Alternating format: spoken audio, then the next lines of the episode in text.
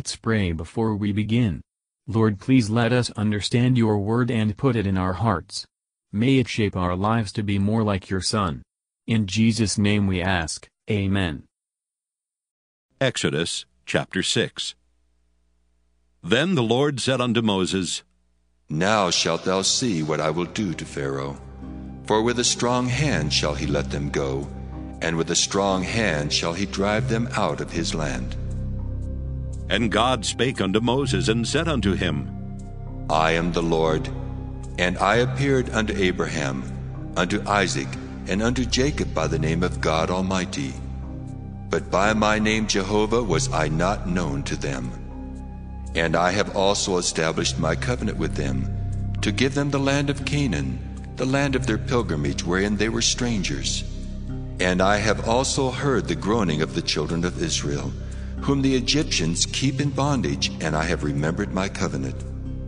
Wherefore say unto the children of Israel, I am the Lord, and I will bring you out from under the burdens of the Egyptians, and I will rid you out of their bondage, and I will redeem you with a stretched out arm and with great judgments.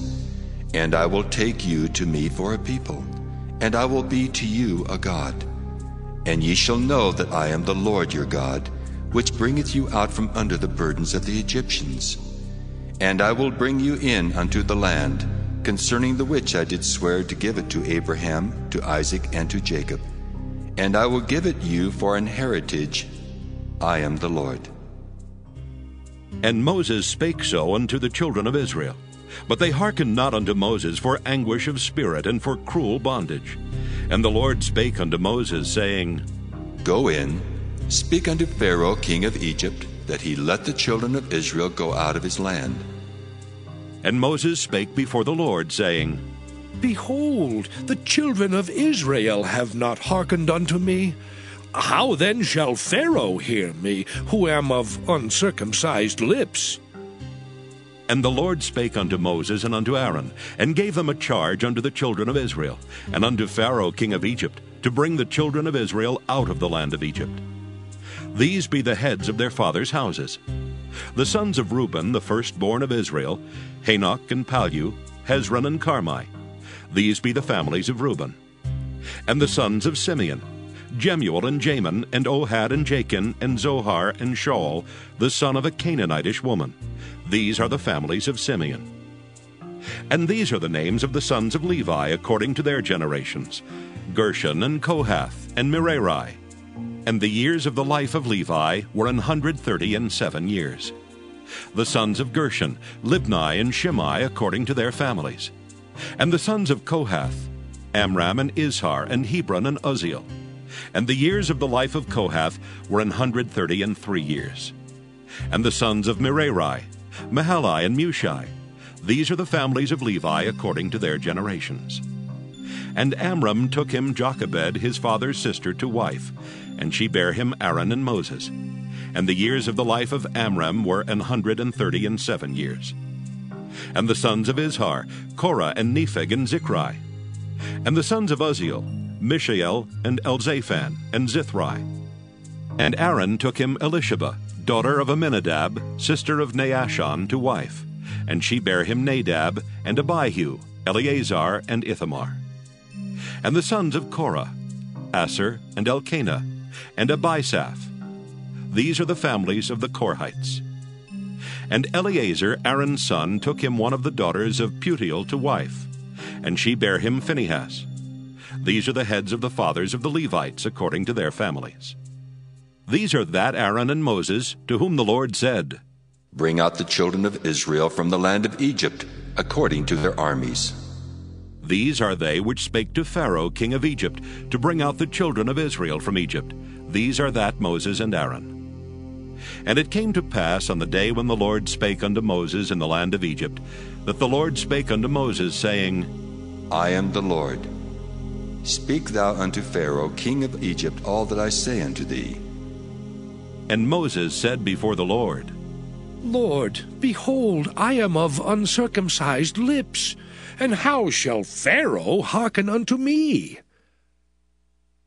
Matthew Henry Commentary on Exodus chapter 6. Verses 1 to 9. we are most likely to prosper in attempts to glorify God, and to be useful to men, when we learn by experience that we can do nothing of ourselves, when our whole dependence is placed on Him, and our only expectation is from Him. Moses had been expecting what God would do, but now he shall see what he will do. God would now be known by his name Jehovah, that is, a God performing what he had promised, and finishing his own work. God intended their happiness, I will take you to me for a people, a peculiar people, and I will be to you a God. More than this we need not ask, we cannot have, to make us happy. He intended his own glory, ye shall know that I am the Lord.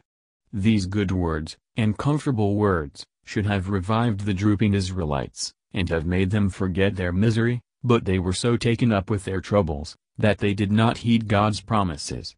By indulging discontent and fretfulness, we deprive ourselves of the comfort we might have, both from God's word and from his providence, and go comfortless.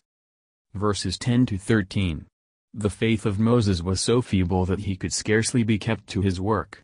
Ready obedience is always according to the strength of our faith.